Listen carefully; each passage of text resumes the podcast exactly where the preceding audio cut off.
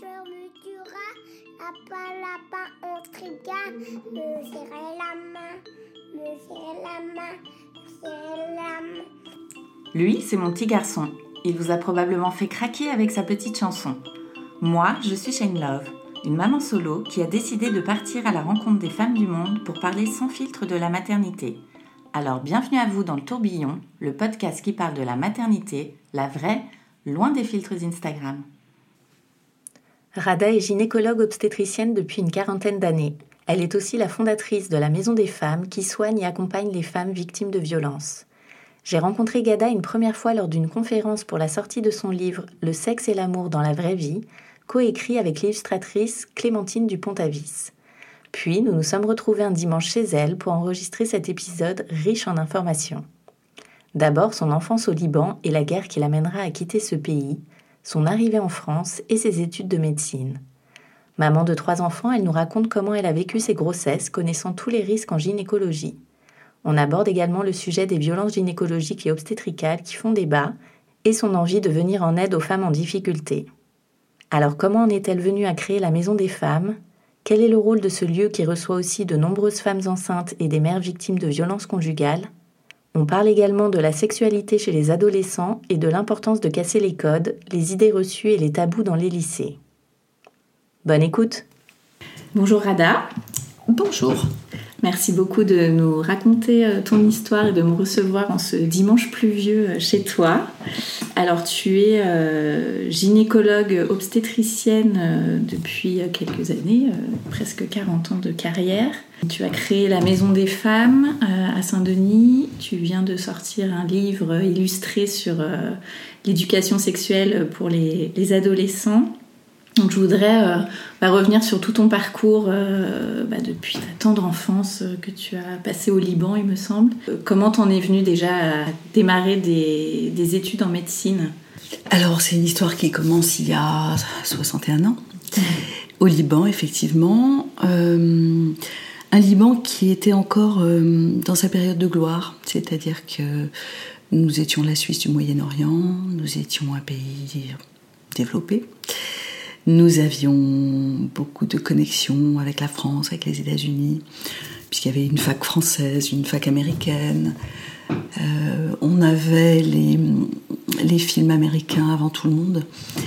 Et on avait vraiment l'impression d'être un peu au centre d'un monde d'intellectuels, d'érudits, de libres penseurs. Tous les livres arabes, par exemple, notamment, qui étaient écrits en Égypte et par des intellectuels arabes, étaient publiés au Liban. Donc on avait vraiment une place particulière. Et donc je suis née dans une famille, la moyenne bourgeoisie, mais où il n'y avait que des ingénieurs et des profs de maths et des trucs comme ça. Et où j'avais 3 frères, ce qui n'est pas neutre dans mon parcours. Dans un monde donc à la fois évolué, très branché sur l'Occident, et en même temps très prisonnier de coutumes, traditions, bien-pensance, et avec aussi un esprit un peu étriqué dans beaucoup de domaines, dont la sexualité. C'est-à-dire qu'à l'époque, il n'était évidemment pas question ni d'en parler, ni de le faire. On ne pouvait pas habiter ensemble si on n'était pas mariés. Et cerise sur le gâteau, c'est un pays où le mariage civil n'existe pas. Ce qui veut dire qu'on ne peut se marier que religieusement, et donc dans sa communauté, ce qui rétrécit encore le champ des possibles. Donc j'ai eu la chance d'être élevée dans un lycée français, donc de bénéficier de profs venus de France, de toute cette façon de penser, parce que les bonnes écoles au Liban, c'était ou le lycée français, ou le lycée américain, ou les écoles religieuses. D'accord. Donc voilà, on était ou laïque ou affilié à une religion, et je bénis mes parents d'avoir choisi l'option 1. Ce qui m'a permis effectivement de me frotter à d'autres cultures, à des gens venus d'ailleurs qui ne pensaient pas forcément comme nous. Et j'ai adoré ça. Je dois dire que l'école a été pour moi, mais je pense comme pour beaucoup de filles, un lieu d'autonomie, un lieu d'épanouissement, un lieu d'égalité. Bien sûr, très vite, les petites filles comprennent que si elles veulent avancer, il faut qu'elles soient les meilleures, il faut qu'elles bossent. Puis ça me posait pas de problème puisque c'était pas dans la douleur, j'étais pas du tout allergique à l'école. Et en plus, dans ce lycée français, on avait la possibilité de faire des tas de trucs, de la danse, du théâtre, du basket, voilà. Et donc j'avais vraiment cette chance-là et ça m'a beaucoup servi. Et puis la guerre est arrivée. Mmh. Et là, on a compris qu'on était certes connectés à l'Occident, mais qu'on était quand même loin de ses préoccupations. Et j'en parle d'autant plus que toute ma période de guerre, je me souviens m'être couchée tous les soirs en me disant quand est-ce que la France va venir nous sauver ? Ah oui. Puisque nous sommes, non pas sa fille aînée, mais une de ses filles. Et c'était vraiment très important pour moi. Je me disais, mais ils ne peuvent pas nous laisser comme ça. Enfin, on est un avant-poste de la démocratie, on est un avant-poste... Bon, j'avais 15 ans. Hein. Et ça fait vraiment écho pour moi avec la visite de Macron. Aujourd'hui, que le Liban vit peut-être la page la plus triste et la plus déprimante de son histoire. Et moi, là, Macron, je l'attendais il y a 45 ans. Aujourd'hui, c'est quand même différent. Là, la situation est différente. Bref, tout ça pour vous dire que quand, au bout de 3-4 ans de guerre, j'ai passé mon bac, donc vous imaginez une scolarité très hachée, un jour il y a école, un jour il n'y a pas, un jour c'est... tout le monde doit disparaître à la montagne et se planquer parce que les combats font rage à Beyrouth. Bon, je passe mon bac, je me dis, qu'est-ce que tu veux faire, là ?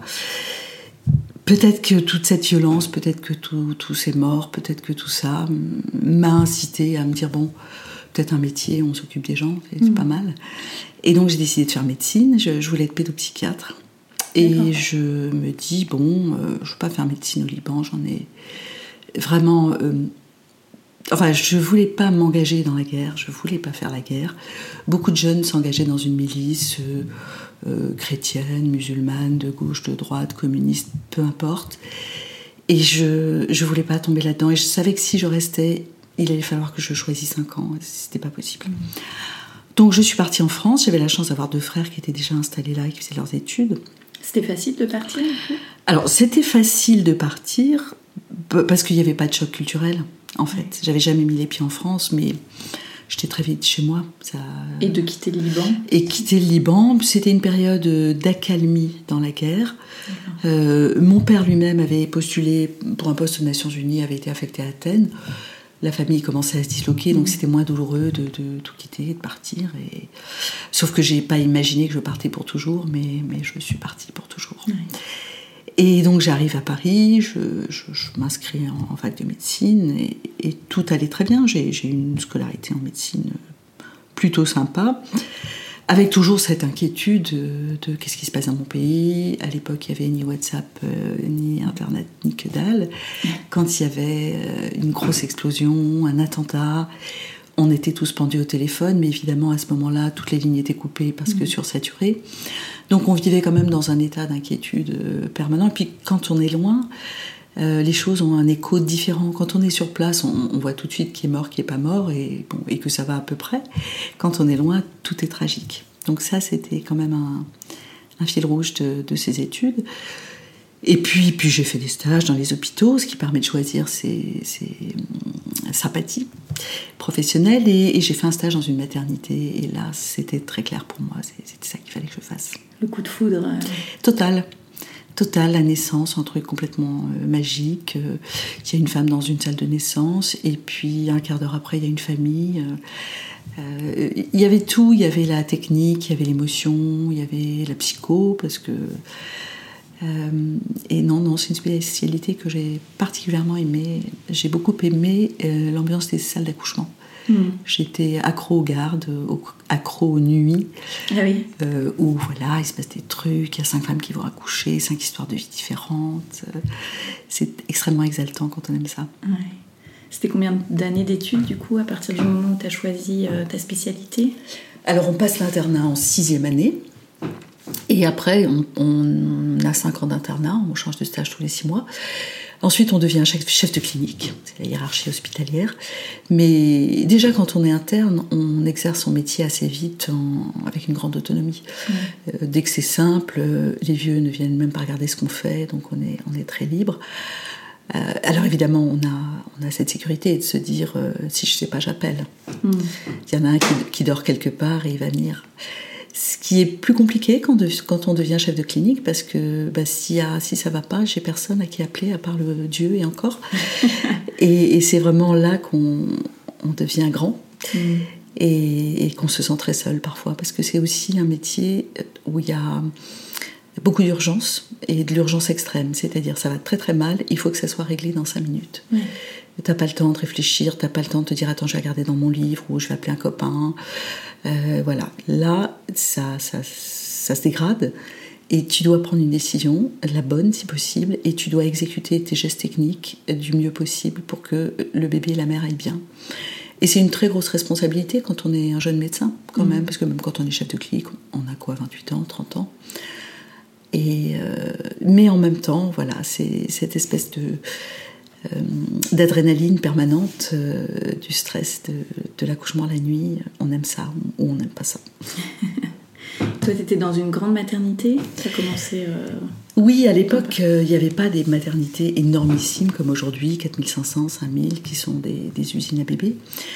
Mais j'étais dans une maternité, une des plus grandes, et surtout la plus emblématique, c'était une maternité bobo avant l'heure, parce qu'elle était menée par un chef de service extrêmement bienveillant, très...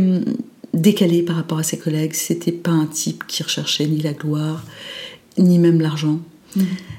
Il était assez austère, enfin un état d'esprit un peu protestant, donc rien de trop, et puis on n'en fait pas des tonnes, mais il avait un véritable amour pour ses patientes, qu'il les prenait en charge avec énormément d'humanité. Et évidemment, c'est un de mes modèles. Ouais, ça a été ton mentor.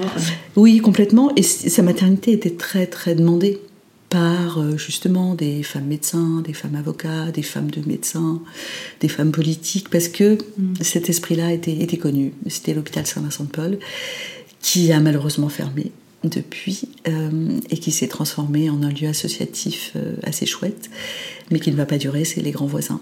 Ah oui, d'accord, ok. Et dans les salles d'accouchement où j'ai passé des milliers de nuits, il y a maintenant des migrants qui sont hébergés, mais c'est très bien. Est-ce que tu te souviens de ton premier accouchement ? Alors, je ne me souviens pas de mon premier accouchement, parce qu'en fait, les accouchements, on commence par les faire à quatre mains avec la sage-femme, et puis on nous lâche un peu plus. Mais je me souviens de mon premier émerveillement. Je l'ai déjà raconté plein de fois. C'était aux urgences, et j'étais pas encore interne, j'étais étudiante en médecine, donc j'avais pas vraiment choisi ma spécialité. Et arrive une femme avec le SAMU en grande pompe, pimpon, elle va accoucher tout de suite, poussez-vous. Et donc on se précipite tous aux urgences avec le chef de clinique, la sage-femme, et moi, le bébé qui regardait derrière, en disant oh, ça a l'air chouette. Et né un enfant très très vite. C'était avant que l'échographie soit si banale, donc on ne savait pas trop. Et puis là, la femme avait encore mal, et puis les contractions reprennent, et le chef dit « Ah, il doit y avoir des jumeaux ». Et il remet sa main dedans, et là, je le vois suer sang et eau, et souffler dans tous les sens, tirer, pousser, rien ne venait. Et arrive la vieille sage-femme, vraiment une vieille qui avait beaucoup d'heures de vol, qui lui dit avec beaucoup de gentillesse « Écoute, pousse-toi, laisse-moi essayer ». Et là, elle fait un truc, je ne sais pas trop, elle prend les pieds, elle tire, elle sort un bébé, c'était magnifique. C'était comme un pas de danse. Et ouais, cet accouchement-là, je m'en souviens. Et alors toi, à quel moment est venu le sujet de la maternité dans ta vie perso ? Est-ce que quand on est gynéco, on voit ça un peu différemment ? Comment ça a évolué ? On voit ça un peu différemment, mais pas pour des raisons de maman, pour des raisons de docteur. Je t'explique. Moi, j'ai toujours voulu avoir des enfants. C'était vraiment, peut-être complètement neuneux, mais j'imaginais pas ma vie sans enfants. Voilà, ouais. C'est comme ça. Et donc il a fallu déjà que je convainque mon homme, qui lui avait, je t'ai même pas posé la question, enfin, des enfants, pourquoi faire. Mais après c'est un tout petit peu plus compliqué, parce qu'effectivement on sait tous les possibles, et donc à chaque étape on ne peut pas s'empêcher de se dire il pourrait se produire ceci, il pourrait se produire cela. Je me souviens par exemple que pour ma première grossesse je me faisais des échographies en sauvage la nuit. Ah oui. Quand j'avais 2 minutes pendant mes gardes, j'allais dans la salle d'écho, je me faisais une écho. Et au début, le cerveau du bébé est un peu gros. Et alors je me disais, merde, il est hydrocéphale, c'est horrible. J'ai appelé le lendemain mon copain responsable des échos. Je lui ai dit, tu veux pas contrôler, j'ai tellement peur. C'est vrai qu'on se génère un stress que Madame Tout-le-Monde connaît pas trop. Et donc à chaque étape, on a nos angoisses. Mais bon. Ça ne nous empêche pas de faire des enfants. T'avais quel âge du coup pour ton premier bébé ? J'avais 28 ans. Okay. Et puis après, j'en ai fait 2 autres tous les 2 ans. Et c'est... J'ai toujours dit que c'était peut-être l'aventure humaine la plus incroyable, qui était... Bon, la grossesse, effectivement, c'est des moments intéressants. Mmh. Mais ce qui est vraiment, vraiment passionnant, c'est d'élever un être humain. Parce qu'on est tous pétris de nos contradictions, de nos difficultés, et qu'il faut essayer de ne pas lui transmettre nos drames, nos stress, nos valises, et que c'est pas facile du tout. Alors tu as vécu tes grossesses un petit peu stressées, j'imagine la première plus que les 2 autres ? Oui, la première... Plus que... Enfin, je n'étais pas non plus morte de stress, je suis quelqu'un d'assez serein et optimiste. Mais à chaque moment, on se dit, bon, c'est vrai, il peut se produire ça quand même. Et c'est pas parce que tu es médecin que tu es immunisé contre tout. Et la dernière, je l'ai vécue un tout petit peu dans le stress parce que j'étais plus vieille, j'avais 32 ans. Et je me disais, j'aimerais quand même pas avoir un enfant qui est trisomique ou qui a des problèmes, parce que c'est quand même très déstabilisant dans une famille. Donc on vivait aussi avec ça, puisque nous, notre boulot, c'est pas tellement le normal, mais c'est plutôt le pathologique. Mmh. Donc on s'occupe de grossesses qui vont pas très bien, de bébés qui sont un peu malades, de parents qui ont des difficultés. Donc forcément, on peut pas s'empêcher de se dire, et si ça m'arrivait à moi, qu'est-ce que je ferais ? Et est-ce que tu t'es sentie à l'aise rapidement dans ton rôle de maman ? Oui, pour moi c'était extrêmement naturel. Oui. Ouais. Je dis pas qu'on se pose pas un milliard de questions, puis que des fois on fait n'importe quoi, et puis que nos enfants nous rappellent à l'ordre, d'ailleurs. Mais non, c'était vraiment un lien très animal pour moi, la maternité. Ça se questionnait pas. J'avais pas des états d'âme métaphysiques sur est-ce qu'il faut que je lui joue du violon pendant qu'il est dans mon ventre pour l'éveiller à la musique ou ce genre de trucs. C'était... Voilà. C'est comme ça. Et est-ce que ça t'a apporté quelque chose dans ta profession ? Est-ce que ça t'a fait évoluer ? Est-ce que ça t'a donné un autre regard sur tes patientes du fait d'avoir vécu toi-même un accouchement déjà ? Oui, je pense que on comprend certaines choses de l'intérieur. Alors, il y a des gens qui sont de merveilleux maïeuticiens, sages-femmes, femmes et hommes, accoucheurs, qui n'ont jamais eu d'enfants. C'est pas pour autant qu'ils ne peuvent pas s'occuper de femmes enceintes. Mmh. Mais je trouve que, effectivement, avoir traversé l'aventure grossesse-accouchement permet d'être peut-être un tout petit peu plus ajusté sur ce que peuvent ressentir les patients, sur à quoi correspond chaque étape, quel type d'inquiétude on peut ressentir. Oui. Je trouve que ça enrichit quand même sa pratique. Mais on peut faire un très bon boulot, même si on n'a pas eu d'enfant, c'est sûr. Et qu'est-ce que tu penses justement là des langues qui se délient sur toutes les violences obstétricales ? On en parle de plus en plus. Est-ce que toi, c'est quelque chose que tu as vu, j'imagine, au cours de ta carrière, mais vu évoluer ? Eh bien, contrairement à ce que pensent les gens, moi je pense qu'on a évolué vers beaucoup plus de bientraitance. Les maternités, il y a 40 ans, étaient beaucoup moins bientraitantes qu'elles ne le sont. Les gens se posaient beaucoup moins de questions sur le lien mère-enfant, sur le rythme de l'enfant, sur le vécu des femmes. Par exemple, une femme qui avait un accouchement très très très traumatique et qui saignait beaucoup et qui se retrouvait en réanimation... on considérait qu'une fois qu'elle s'était remise de tout ça et que son bébé allait bien, on ne voyait pas où était le problème. Mmh. Aujourd'hui, on sait que ce qu'elle a vécu peut s'assimiler à un stress monstrueux, qu'elle peut avoir beaucoup, beaucoup de mal à s'en remettre, développer une dépression profonde, et on essaie d'agir. Donc on est plus attentif. Pour autant, tout n'est pas réglé et tout n'est pas rose. Mais moi, ma posture, et ce n'est pas une posture défensive, c'est que déjà être malade, c'est une violence. Et qu'être confronté au système de santé, c'est violent. Moi, Dieu merci, j'ai une santé de fer. Mais de temps en temps, j'ai besoin de la médecine. Et ça m'a toujours mis en rage. Parce que rien n'est fait vraiment pour le patient. Enfin, c'est des grosses machines qui tournent pour elles-mêmes et qui ont leur propre logique. Les gens vont pas se casser la tête pour vous trouver 3 rendez-vous le même jour pour vous faciliter la vie. Non, c'est comme ça, c'est le système. Moi, la personne qui m'a le plus maltraitée, c'est un orthopédiste que j'étais allée voir parce que j'avais mal au genou, qui m'a parlé comme un chien, jusqu'à ce que je lui dise que j'étais médecin. Et là, il m'a dit « Ah ben, il fallait le dire !» Ah oui. Bon, donc la violence en gynéco, oui, elle existe. Oui, elle a une couleur particulière parce qu'on travaille sur l'intime, parce qu'on travaille sur le sexe et que ça induit d'autres choses, mais je trouve ce mouvement très violent, très nourri par les réseaux, et très... on met en avance des histoires horribles, qui sont horribles, mais on oublie juste, on est juste à charge. J'aimerais mieux qu'on soit à charge et à décharge, et qu'on s'intéresse aussi à des équipes qui travaillent sur la bientraitance, qui essaient d'amener toute l'équipe vers plus d'écoute, plus d'empathie, plus d'attention, qu'on essaie de bannir de notre langage des mots qui pour nous sont tellement répétés qu'ils ont perdu toute signification, alors que pour la femme qui les entend, ils sont hyper agressifs. Ça se travaille. Mais ce qui m'énerve, c'est qu'on a l'impression que ça n'existe pas, et qu'il n'y a que de la violence, que du manque de respect, que du sexisme, et que des réactions patriarcales.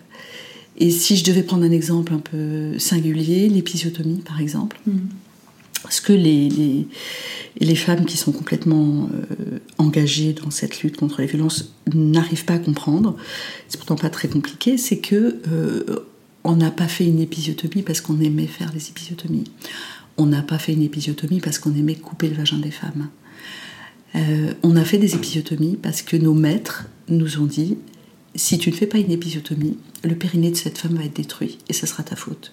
Et si à 50 ans elle se fait pipi dessus, ça sera ta faute. » Bon, c'était la connaissance du moment.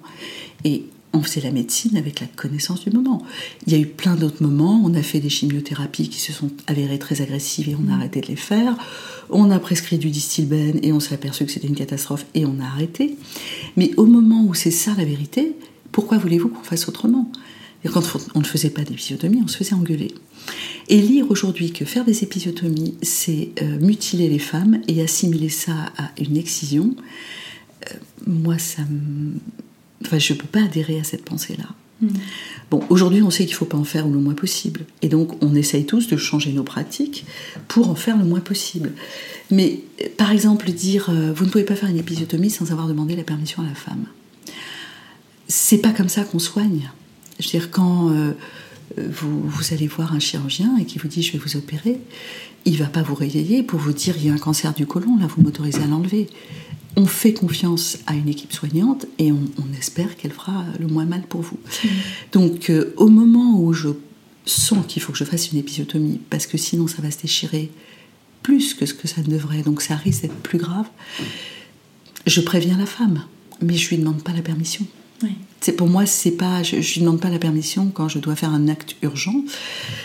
Quand le SAMU ramasse quelqu'un sur la route qui est mourant, il ne demande pas la permission de le masser, de le réanimer, de lui enlever la rate si elle est explosée, de le transfuser s'il va mourir d'anémie. Enfin, ça nous met dans des postures étranges et c'est pas parce que c'est de la gynécologie que ça doit être différent.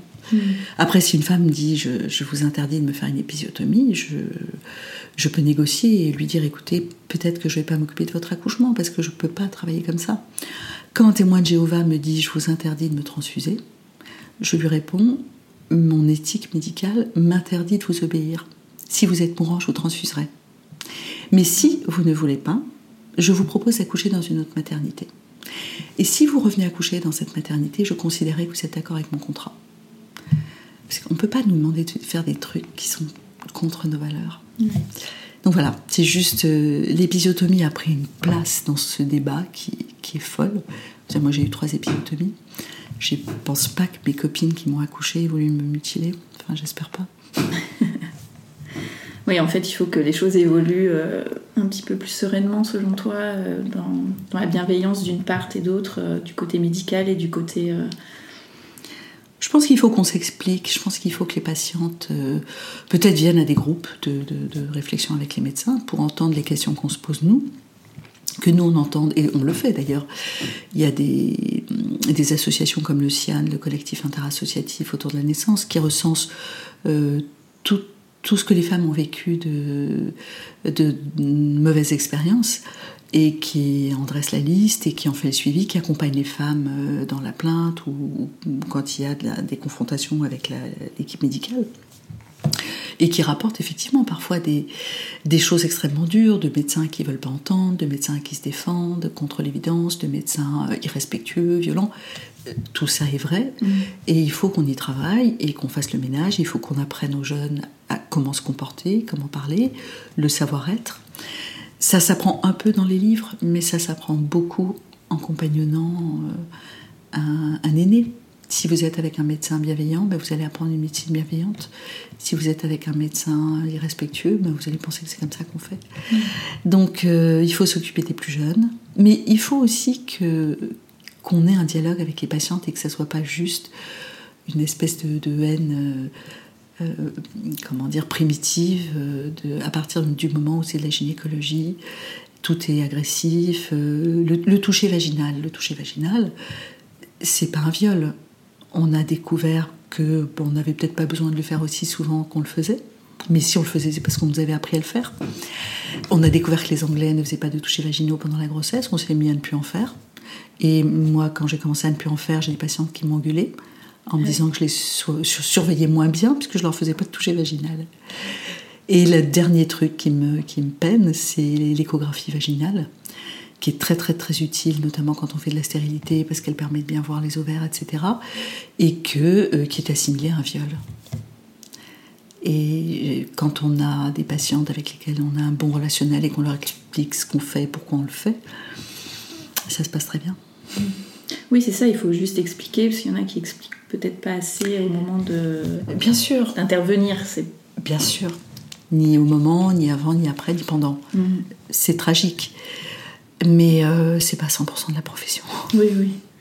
Et donc, dans ta profession, il y a tout ce qui est accouchement, mais il y a également les consultations gynécologiques. Oui, c'est une spécialité énorme, c'est très, très difficile d'être compétent en tout. Parce qu'il y a les accouchements, c'est un truc, il y a la surveillance de la grossesse, et notamment toute l'échographie, et c'est tellement compliqué l'échographie qu'il y a des gens qui font pratiquement plus que ça, parce qu'il faut être très très formé au moindre petit signe pour dépister des choses. Il y a tout ce qui est cancer du sein, cancer de l'utérus, cancer des ovaires, donc la cancérologie gynécologique, et là encore il y a des gens qui commencent à faire de la gynécologie obstétrique générale et se spécialisent en cancérologie. Il y a la stérilité, encore une sous-spécialité dans la spécialité. Il y a tout ce qui est santé sexuelle et affective, et notamment contraception, avortement. Et puis il y a, depuis moins longtemps, toutes les conséquences des violences sur la santé des femmes. Alors toi, t'en es venue plutôt à sur ce terrain-là, on va dire, justement des violences sur les femmes. Comment t'en es arrivée à te spécialiser, on va dire ? Ça a été une évolution progressive.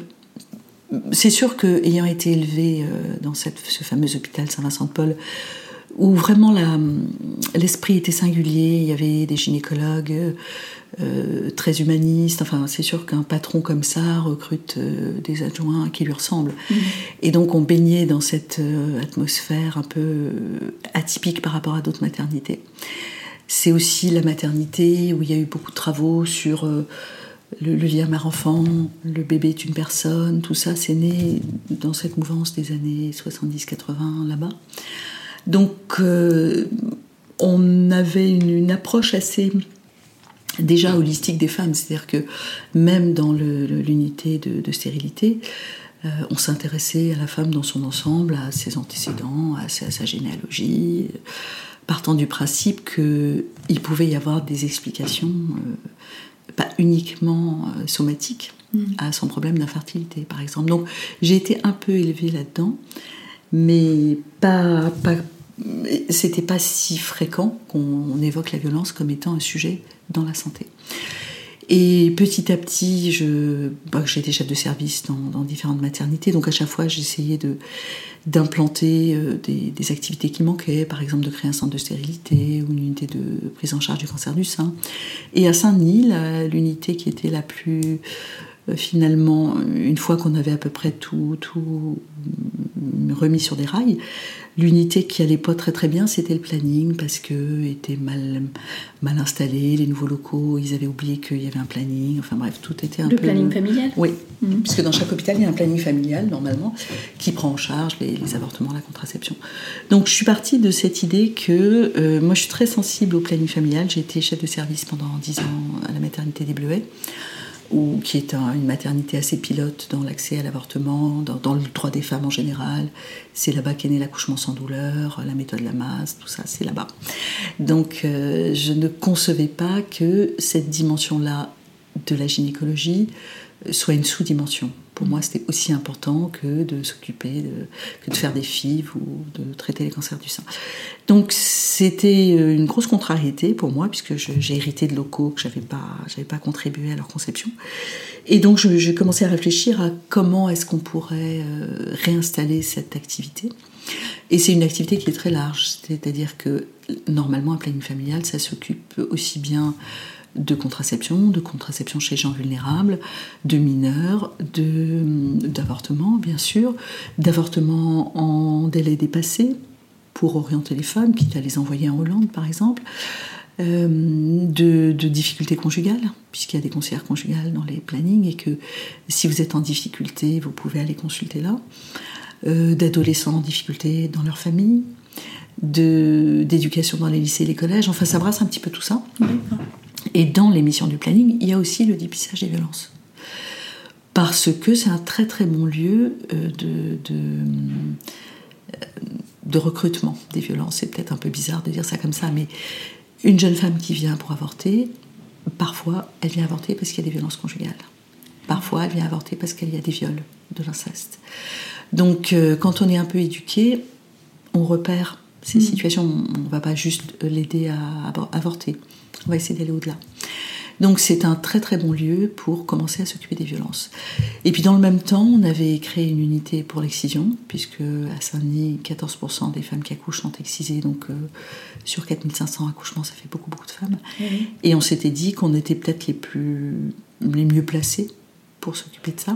Est-ce que tu peux juste rappeler ce que c'est l'excision ? Alors l'excision, c'est pour le coup une mutilation génitale, une vraie, mutilation sexuelle même, puisqu'elle consiste à couper un petit bout du clitoris, le bout terminal qui s'appelle le gland, le capuchon qui est le morceau de peau qui le recouvre, et selon les coutumes, selon les pays, selon les ethnies, on coupe aussi les petites lèvres, et puis parfois on referme le vagin avec des épines pour qu'on puisse plus pénétrer la femme.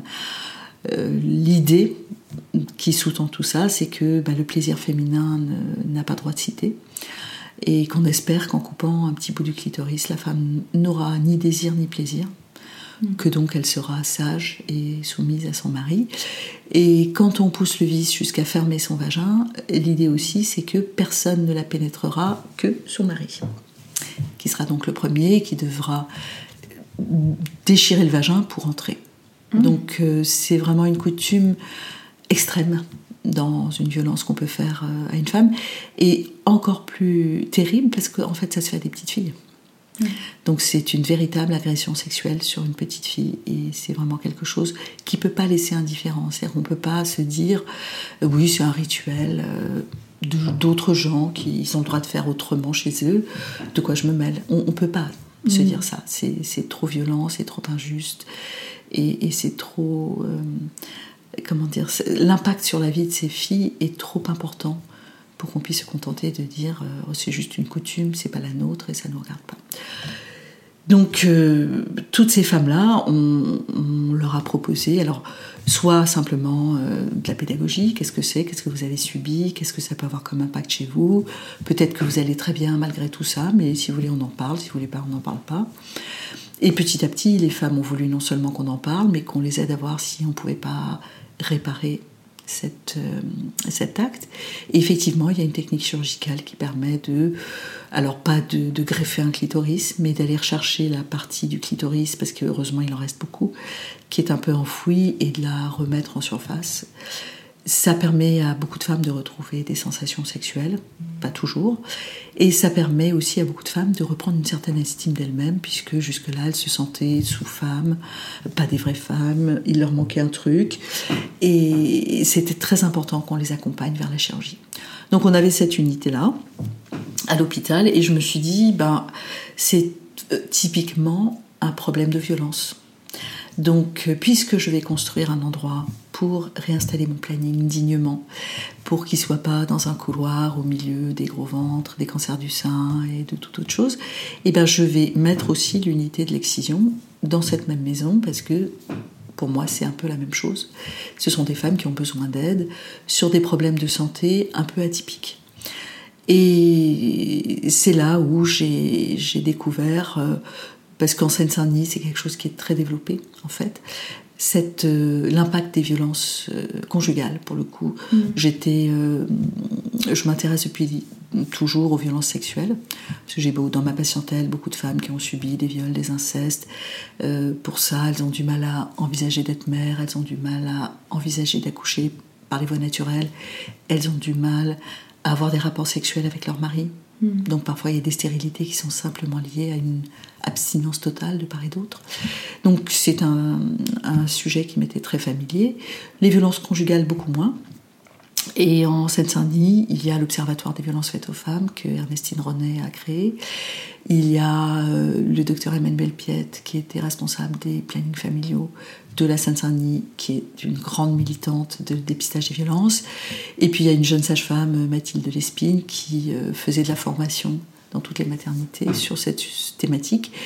Et là, je me suis dit, mais évidemment, c'est ce qui manque dans ma maison. Et donc, je suis allée voir Mathilde et je lui ai proposé de rejoindre l'équipe de la Maison des Femmes pour s'occuper de cette unité violence conjugale. D'accord. Elle a été créée quand, la Maison des Femmes ? Alors, j'avais commencé à y travailler en 2012-2013, à faire la tournée des Grands-Ducs, à essayer de trouver de l'argent, etc. Et on a ouvert en 2016, juillet 2016. D'accord. Est-ce que tu as vu une évolution ? Comment vous communiquez d'ailleurs sur ce que vous faites dans cette maison pour que ces femmes arrivent jusqu'à vous, pour qu'elles osent ? Parce que j'imagine qu'il y en a plein qui n'osent pas. Nous, on n'a pas eu à trop communiquer parce que les médias s'en sont chargés. Oui. Et je pense que, on arrivait à un moment, un peu clé, et on a été surmédiatisés. C'est-à-dire, les premiers mois, c'était la folie. Tous les journaux sont passés, tous les médias sont passés. Il y a eu des papiers partout, des docus, ciné, télé, radio, machin. Et on a très vite été victime de notre succès, en fait. Au bout de 6 mois, on savait déjà qu'on était trop petits. D'accord. Et puis, le bouche à oreille a pas mal fonctionné. Et puis, Internet, aujourd'hui, est une ressource, même pour des migrantes, même pour des femmes très vulnérables. Souvent, elles disent, j'ai regardé sur Internet et je suis venue vous voir. Il y a, bien sûr, autour de nous, tous les centres de santé, les assistantes sociales, les urgences, les autres services de l'hôpital qui commencent un tout petit peu à, par moment, poser des questions, avoir des réponses et dire, vous devriez aller à la Maison des Femmes. Donc, en fait, l'adressage ne pose aucun problème. Ça s'est fait très vite. Et je disais sur le site justement de la Maison des Femmes que 40% des cas de violence conjugale débutent lors de la première grossesse. Oui, quand on n'est pas très familier, ça paraît bizarre. En fait, ça s'explique pas mal. C'est pas que vous vivez avec un homme délicieux, adorable, qui brutalement devient une brute épaisse parce que votre test de grossesse est positivé. C'est beaucoup plus insidieux. C'est-à-dire que vous vivez avec un agresseur qui est suffisamment malin pour vous avoir rassuré, pour avoir quelque part pris un peu possession de vous, de votre vie, mais d'une manière très très très discrète au début. En vous isolant très très très progressivement de vos amis, de votre famille, éventuellement de votre travail, et en vous enfermant dans un huis clos avec lui, dont il vous devient justement très difficile de sortir parce que vous avez été isolé et parce que vous avez été progressivement privé de toute estime de vous-même. Et ça ne se fait pas en 3 jours. C'est-à-dire que ça commence par un conte de fées, bien sûr, il faut bien choper la princesse. Si vous lui proposez tout de suite un taudis, elle ne viendra pas. Mais une fois que vous l'avez chopée, la princesse, si vous êtes malin et que vous y prenez bien, vous pouvez tous les jours, avec une entreprise de destruction systématique, mais qui ne se montre pas tout de suite sous son vrai jour, l'humilier, la déstabiliser, la critiquer, par petites touches. Et puis ça va aller crescendo. Mais quand les violences psychologiques sont bien installées, la femme, elle est déjà prise. Et à la limite, elle trouve que c'est presque plus dur les violences psychologiques parce que ça se voit pas, parce qu'on peut pas tellement en parler, les expliquer. Et parce que cet homme est évidemment double face, ça fait partie de sa stratégie. Et d'ailleurs, il vous le dit. Tu peux aller te plaindre, personne ne te croira. Je suis le meilleur pote, je suis le mec le plus sympa de la Terre, mes copains m'adorent. Au boulot, je suis le plus drôle, tout le monde s'arrache ma compagnie, donc vas-y, va raconter que je t'humilie. Évidemment, ça fonctionne. Et simplement, au moment où arrive la grossesse, alors que peut-être il n'y a aucun coup qui a été échangé, mais la femme est déjà complètement...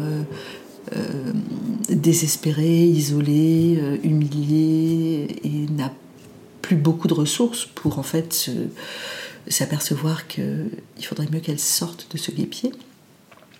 Peut-être que cette idée que finalement il y a un troisième interlocuteur sur lequel l'homme n'a pas prise, que peut-être le lien entre cette mère et cet enfant va être très fort, et que peut-être que cet enfant va voler de l'attention à cet homme, et que peut-être cet enfant va donner la force à cette femme de s'en aller pour le sauver, provoque chez cet homme le passage à la violence physique. D'accord. Et c'est pour ça que c'est si fréquent. Et donc toi, t'en reçois beaucoup de ces femmes enceintes ou alors de mères de famille qui veulent se sortir de ça ? Oui, l'unité qui s'occupe des violences conjugales en reçoit beaucoup, forcément, c'est sa mission. Elle en reçoit à différents stades, c'est-à-dire que parfois, une femme va venir demander un avortement un peu hors délai. Et quand c'est hors délai, il y a souvent une histoire derrière. Et l'histoire, ça peut être, justement, j'étais avec cet homme, il n'était pas très gentil, mais je pensais que ça allait s'arranger, je pensais qu'un enfant nous rapprocherait. On a toutes des idées comme ça, nous les femmes, l'enfant qui va réparer, l'enfant qui va rendre le couple plus fort. Et puis cette idée que je vais lui apporter tout l'amour dont il a besoin, parce que justement s'il est comme ça, c'est parce qu'il a une enfance malheureuse et que moi je vais peut-être le sauver. Et puis il est un peu alcoolique, il faut que je l'aide à sortir de ça. Enfin, beaucoup de raisonnements comme ça. Et puis en fait, la grossesse arrive et c'est pas du tout le scénario qui était prévu. La grossesse arrive et elle est suivie des coups. Donc il arrive que des femmes viennent en nous disant je crois que je vais pas continuer cette grossesse, et elles font bien, parce qu'en fait avoir un enfant avec un homme comme ça, c'est en fait se lier à vie avec son agresseur, parce que cet enfant, c'est un lien indéfectible. Et même si aujourd'hui on commence à comprendre qu'un père violent n'est pas forcément un bon père, et que parfois un père violent doit être déchu de ses droits parentaux parce qu'il est hyper toxique pour ses enfants, parce qu'il va se servir de ce lien pour continuer à maltraiter sa femme chaque fois qu'il ira chercher l'enfant ou le ramènera. On a du mal à s'imaginer ça. On a tous été aussi élevés dans la place du père. Il faut faire la place au père, ne serait-ce qu'en salle d'accouchement. On a commencé par faire la place au père. Il n'en avait pas. Et heureusement, parce que beaucoup de pères, c'est vraiment leur place. Et même parfois, on n'est pas assez attentif à eux. On les sort dès que c'est compliqué, qu'on n'a pas envie de leur parler. On leur donne pas de nouvelles, on leur explique rien. C'est parfois compliqué pour les pères. Mais pour les pères maltraitants, j'ai envie de dire pas de quartier. Donc quand la femme arrive en disant je ne veux pas poursuivre cette grossesse parce qu'en fait, tout a dérapé », C'est bien, mais il y a des femmes qui arrivent à la 3e, 4e grossesse, et comme on ne leur a pas posé la question, on ne sait pas que c'est l'enfer depuis la première. Et parfois, quelque chose, un geste de trop, une angoisse majeure, fait qu'elles se disent « non, je ne vais pas pouvoir continuer comme ça ». Qu'est-ce qui se passe pour elle à ce moment-là? Tu disais justement, généralement, ce sont des femmes très isolées. Est-ce que vous leur donnez des pistes ou vous avez d'autres contacts pour leurs enfants, pour les protéger? On essaie de... ça prend beaucoup de temps, la violence conjugale. C'est pas, ça se règle pas en 3 consultations. C'est-à-dire, la première chose, c'est de les aider à prendre conscience de ce qu'elles vivent. Et peut-être aussi de prendre conscience que c'est aller trop loin. Et qu'en fait, l'idée n'est pas d'essayer d'arranger les choses, parce que les choses ne vont pas s'arranger. Et qu'il va falloir penser à se protéger et à protéger les enfants. Donc la première chose qu'on évalue, c'est est-ce qu'elles sont en danger de mort rapidement ? Est-ce qu'il a déjà essayé de les étrangler ? Est-ce qu'il y a des armes à la maison ? Est-ce qu'il est violent devant les enfants ? Tout ça, c'est des choses qui aggravent la situation. Et ensuite, on essaie de les accompagner vers comment sortir de cette violence. Parfois, il faut les mettre à l'abri très vite parce que la situation est très grave. Parfois non, parfois elles vont retourner à la maison. Mais elles sauront que dans ce lieu, déjà, il y a des solutions. On a par exemple fait un certificat qui décrit leurs coups et blessures, et on l'a gardé dans le dossier, même si elles ne veulent pas porter plainte, parce que 3 jours après, les hématomes, les ecchymoses, tout ça va disparaître, donc autant qu'il y ait des traces. On peut leur donner rendez-vous avec notre médecin légiste qui va faire un certificat utile pour la plainte. Elles vont être accompagnées par des psychologues parce qu'elles sont toutes dans un état de traumatisme important, à des degrés divers, mais qui nécessite un accompagnement psychologique, voire une prise en charge par un psychiatre, la prescription de médicaments pour la dépression, pour dormir, pour tout un tas de choses. Et on va essayer de voir si l'assistante sociale a des options à leur proposer. Elles auront la possibilité de voir des juristes bénévoles, de voir des avocats, d'avoir des conseils par une policière, voire, une fois par semaine, de porter plainte, si elles le souhaitent. D'accord. Donc, toutes ces options ont pour objectif de les aider à sortir de ce qu'elles vivent. Et pour renforcer tout ça, on a aussi des prises en charge autour du corps, parce que le corps est abîmé, le corps a besoin d'être soutenu aussi. Donc ça peut être de la kiné, de l'ostéopathie, de la psychomotricité, du shiatsu. Donc ça, c'est vraiment très psychocorporel. On a des ateliers où elles peuvent faire de l'art-thérapie, du théâtre, de la danse, du karaté. Et c'est vraiment, par exemple, le karaté, c'est pas pour qu'elles s'apprennent à taper leur conjoint, parce que de toute façon, elles ne gagneront pas. Mais c'est un karaté qui travaille le périnée, donc qui va les accompagner à reprendre un petit peu conscience de cette partie du corps, extrêmement utile en cas de violence sexuelle, d'ailleurs, de viol, d'inceste. Donc voilà, ce sont des ateliers qui complètent notre travail médical, qui le renforcent. Et puis on a des groupes de parole sur tous les sujets, excision, violence conjugale, violence sexuelle, inceste. Donc les femmes, elles font un petit peu, c'est pas qu'elles font pas leur marché, on va les orienter. Dire par exemple, je pense que après toutes les agressions sexuelles que vous avez vécues, le karaté, et puis la kiné aussi qui va vous aider à travailler votre périnée, et puis le sexologue aussi. Voilà. Puis il y a des femmes qui sont très en colère, comme pas mal de nos migrantes, on leur fait faire du théâtre et c'est magique. Donc on a toutes ces options. Et on a même maintenant une pédiatre qui voit les enfants, parce que ces enfants sont victimes de violences conjugales aussi, et qui va les orienter vers de la psychothérapie adaptée. Ou parfois, c'est des enfants qui ne sont pas bien suivis parce que les femmes n'y arrivent pas, ou parce qu'elles viennent d'arriver sur le territoire, qu'elles ne savent même pas qu'il faut des vaccins, qu'il faut ceci, cela. Donc voilà, c'est un petit plus, ce n'est pas notre cœur de métier, mais 80% des femmes qu'on accueille sont mères, donc on peut pas faire abstraction de l'enfant. D'accord. Justement, là, donc maintenant, tu viens de sortir un livre pour les adolescents. Comment est venu ce projet ? Est-ce que, justement, de voir tous ces enfants, ou même tous ces parents, tu t'es dit que ça partait quand même de là et qu'il fallait éduquer dès le plus jeune âge sur tous ces sujets ? C'est plus lié à la fonction du planning familial, puisque le planning familial a une mission de prévention et d'éducation des jeunes.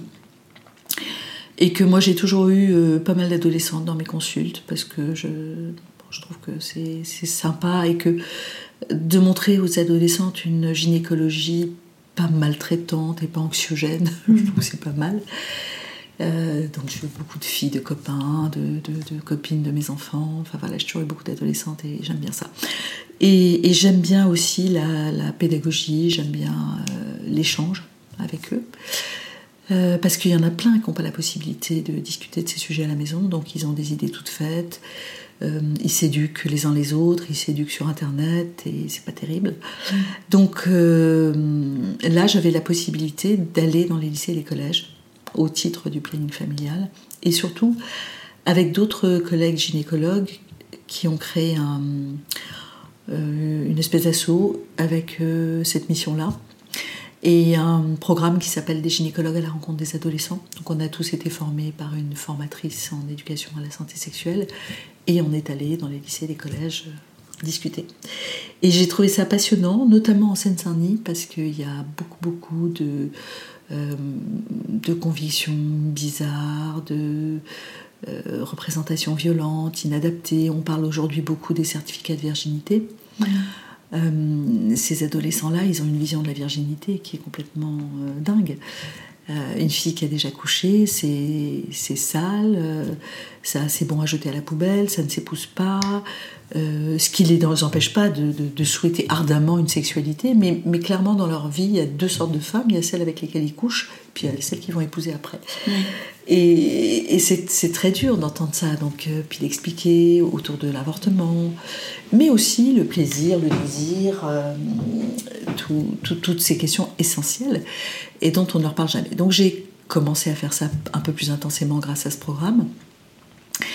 Et parallèlement, à la maison, Clémentine du Pontavice avait créé un atelier qui s'appelle Réparer l'intime, où elle fait dessiner les femmes, elle leur fait faire des bijoux, elle bosse avec Louise Oligny, photographe, et ensemble, elles prennent les femmes en photo, elles les maquillent, elles les mettent un peu en scène, elles leur font parler de leur passé. C'est un atelier qui cartonne. Et Clémentine est très intéressée par l'éducation à la sexualité, elle a déjà fait des livres pour enfants. Elle est illustratrice. Elle est illustratrice et elle a un petit coup de crayon qui m'émerveille. Et donc ça l'intéressait beaucoup. Elle est venue avec moi dans quelques séances, ça l'a un peu estomaquée d'ailleurs, et elle a eu envie de faire ce livre. En fait, c'est le désir de Clémentine, c'est pas le mien. Moi, je ne m'étais pas imaginée faisant un livre du tout. Et j'ai dit oui à Clémentine, elle voulait qu'on fasse ensemble. Je lui ai dit, mais à condition que la plupart des messages passent par le dessin. Parce que j'ai tellement vu de bouquins très, très bien pensants, nous allons parler aux ados, de ceci, de cela, j'en ai offert des tonnes à mes gosses qui les foutaient immédiatement à la poubelle, que je me suis dit, c'est peut-être pas la bonne approche, et qu'aujourd'hui, il faut que ça aille vite, il faut les interpeller, il faut les faire sourire. Je dis, voilà, on va faire un truc, c'est tes dessins qui parlent. Alors, moi, je lui disais, j'aimerais que tu me dessines ci, que tu me dessines ça, je suis cassée un peu les pieds. Et on rajoutait des petites phrases, des petites explications, mais je voulais vraiment que le gros du message soit visuel pour le rendre plus léger, accessible, pas lourdingue, et je voulais que ça soit pas culpabilisant, parce que j'en avais un peu marre qu'on parle toujours aux ados des dangers de la grossesse, des maladies sexuellement transmissibles, de la contraception, de la capote. Ok, il faut en parler, mais pas que de ça, quoi. Ouais. Et donc on trouve quoi dans ce livre? Quels sont les sujets abordés pour les ados? Alors, les sujets, on a essayé de brasser large. Après, un livre, ça a un début et une fin. Et on ne peut pas parler de tout. On a essayé de prendre les sujets qui revenaient le plus souvent dans les écoles. Et alors, évidemment, on a parlé... D'abord, on a eu cette idée que Clémentine a illustrée magnifiquement de l'histoire des femmes à travers le temps. Et on voit bien que son illustration... combien il y a eu d'années d'immobilité et comment ça s'est accéléré assez récemment. Et puis ensuite, on a pris les sujets un par un. Par exemple, à l'hymen, tiens. Voilà, tous les fantasmes autour de l'hymen, toutes les idées reçues, tous les thèmes et qui génèrent de la violence, d'ailleurs. La masturbation, l'homosexualité. On l'a fait comme ça. On a essayé de mettre un peu d'ordre... Pour que ça ressemble à quelque chose, mais on avait surtout envie de prendre les sujets les uns après les autres, tous les sujets polémiques, tous les sujets qui fâchent, tous les sujets dont on a du mal à parler, et en quelques dessins, de les rendre normaux, naturels, apaisés, et sans ce contenu tabou, violent, secret, oui. Et de montrer que, mais en fait, c'est tout le monde s'intéresse à ces sujets, les ados, mais pas que, et que les questions sont universelles. Oui, tu disais d'ailleurs quand je suis venue à la conférence pour la présentation de ce livre, qu'en fait le sujet de la sexualité, il y avait des questionnements aussi bien en Seine-Saint-Denis que dans un quartier bourgeois de Paris, mais qui n'étaient peut-être pas forcément les mêmes. Oui, les enfants sont beaucoup formatés par leur famille. Donc en fonction des obsessions des familles, les questionnements ne seront pas les mêmes, bien sûr. Clémentine, dont les enfants sont plutôt élevés dans des lycées parisiens, me disait que les gamins se posaient beaucoup de questions autour du genre, ce que j'entends moins en Seine-Saint-Denis. Je pense que dans certains lycées parisiens, la question de l'hymen est résolue depuis 100 ans. C'est pas le cas en Seine-Saint-Denis. La question de l'avortement fera plus débat dans un lycée un peu bourgeois catholique, finalement, que dans un lycée très, très, très coloré. Mmh. Donc, il faut aussi s'adapter. Et puis, les enfants arrivent avec leurs questionnements. C'est-à-dire qu'ils sont capables de vous rentrer dedans et de vous dire des choses assez affreuses, du genre « Mais je comprends pas comment vous arrivez à dormir, docteur, après avoir tué autant d'enfants. Mmh. » Bon, il faut arriver à encaisser ça, à rester calme et à faire de la pédagogie. Mmh. Est-ce que tu penses que l'éducation, justement, de la sexualité chez les jeunes va améliorer tout ce qui se passe par la suite, notamment les violences conjugales? Est-ce que tout ça a un fil qui peut changer les choses? Et avec ce livre, c'est ce que vous avez un petit peu envie de faire, j'imagine, avec Clémentine. Oui, on va peut-être pas le formuler de manière aussi prétentieuse et pompeuse. Mais bien sûr, de toute façon, tout le monde est là à... Je repars de l'exemple des certificats de virginité. Les gens pensent qu'en interdisant les certificats, on va régler le problème. Mais c'est pas ce problème-là qu'il faut régler. Il faut régler le problème de ceux qui pensent qu'une fille doit être vierge. Mmh. Et on a beau tourner le problème dans tous les sens, si on n'a pas éduqué les parents de cette fille au fait que elle avait droit à une sexualité, que la virginité c'était un mythe, et qu'en aucun cas on pouvait exiger d'elle de se soumettre à des examens humiliants, peut-être qu'ils le feront moins. Je dis pas que ça va se résoudre tout de suite, et puis il va falloir des générations, parce que moi je sais pas, j'ai pas mal de jeunes filles roms qui viennent pour ça, et le temps que papa gitan j'arrive à le convaincre que c'est pas très très grave si sa fille a une vie sexuelle, l'eau va couler sous les ponts. Mmh. Mais il faut bien commencer, et oui, on pense que plus on dialogue avec les ados, plus on leur apporte des contre-arguments et des contre-exemples, et plus peut-être on va les ébranler. Alors on ne peut pas faire le boulot tout seul, on ne peut pas, et surtout qu'on n'y va pas 3 fois par an, depuis la maternelle jusqu'à la terminale, comme on devrait. On y va très peu. Donc comment faire le poids par rapport à des familles où on leur martèle tous les soirs, une fille qui se respecte, ça sort pas, une fille qui se respecte, ça apporte pas de jupe courte, ça cache ses cheveux, ça fait ci, ça fait ça, et un garçon fort, ça ne pleure pas, et voilà le modèle. Comment être aussi fort qu'un endoctrinement familial, parfois périscolaire, ça dépend où vont les enfants après l'école, avant l'école. Il faut être très, très incisif et très subtil, et il faut mettre les moyens. Donc on a cette conviction que si c'était fait souvent, fréquemment, avec bienveillance, peut-être qu'on arriverait à leur faire changer d'idée, et que ça serait peut-être le début d'un autre regard sur les femmes, sur les hommes, sur le genre, sur la sexualité, sur toutes ces questions fondamentales.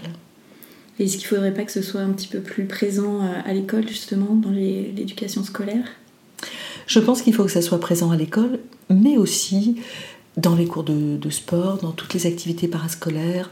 Il faut que tout le monde se saisisse de ce sujet. Il faut que les enfants entendent cette autre façon de penser aussi souvent que possible.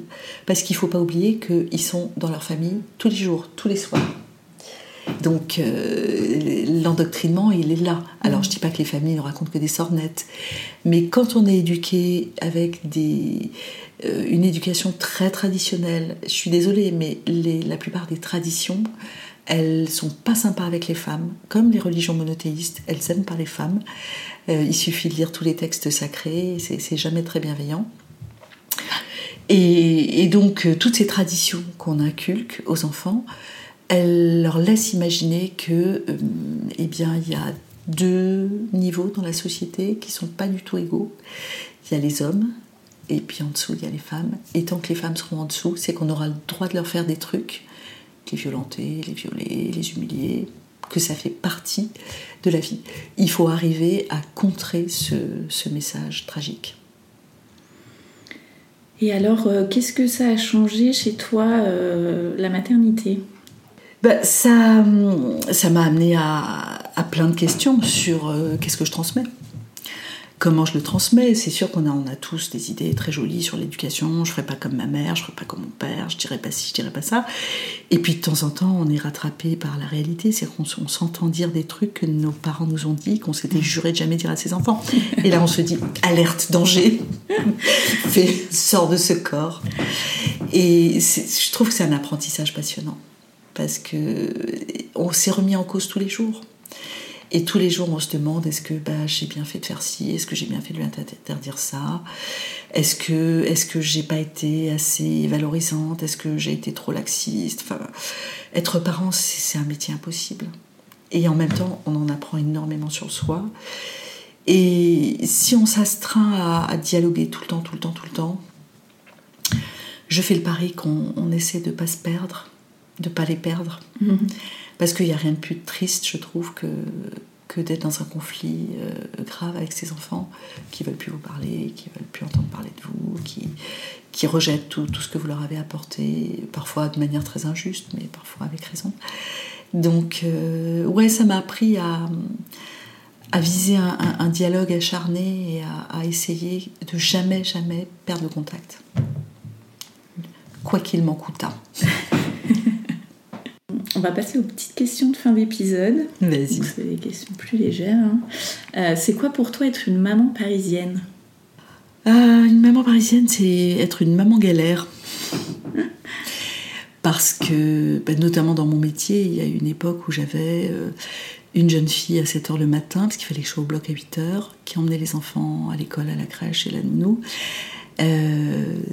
Des enfants à l'école, souvent 3 écoles différentes, et puis le post-école, donc comment ça s'appelle après l'école, je ne me souviens même plus, le centre aéré, enfin voilà, et puis une autre dame qui les récupérait au centre aéré et qui m'attendait et qui parfois dormait à la maison quand mon mari était en voyage d'affaires et moi de garde, donc maman parisienne galère. Après, il y a plein d'opportunités pour les petits à Paris, quand même. Justement, quel est ton endroit kids-friendly préféré à Paris ? Le parc Montsouris. Et quels sont tes projets, rien que pour toi et ceux prévus en famille ? Rien que pour moi, prendre ma retraite, reprendre le piano, m'occuper de ma petite fille qui vient de naître et qui est à San Francisco, m'acheter une maison en Provence... Ouais, c'est déjà pas mal. Et faire des confitures. Merci beaucoup, Rada. Merci, Madame Amour. Un grand merci à tous d'avoir écouté Le Tourbillon. Et si ce podcast vous plaît, vous pouvez le soutenir en mettant 5 étoiles et un avis sur votre application podcast et sur iTunes. Et rien de mieux que le bouche à oreille, alors parlez-en aussi autour de vous. Pour échanger sur le sujet abordé avec Rada, retrouvez-nous sur le compte Instagram Le Tourbillon Podcast. Et moi, je vous donne rendez-vous mardi prochain dans un nouvel épisode pour parler de la maternité, la vraie.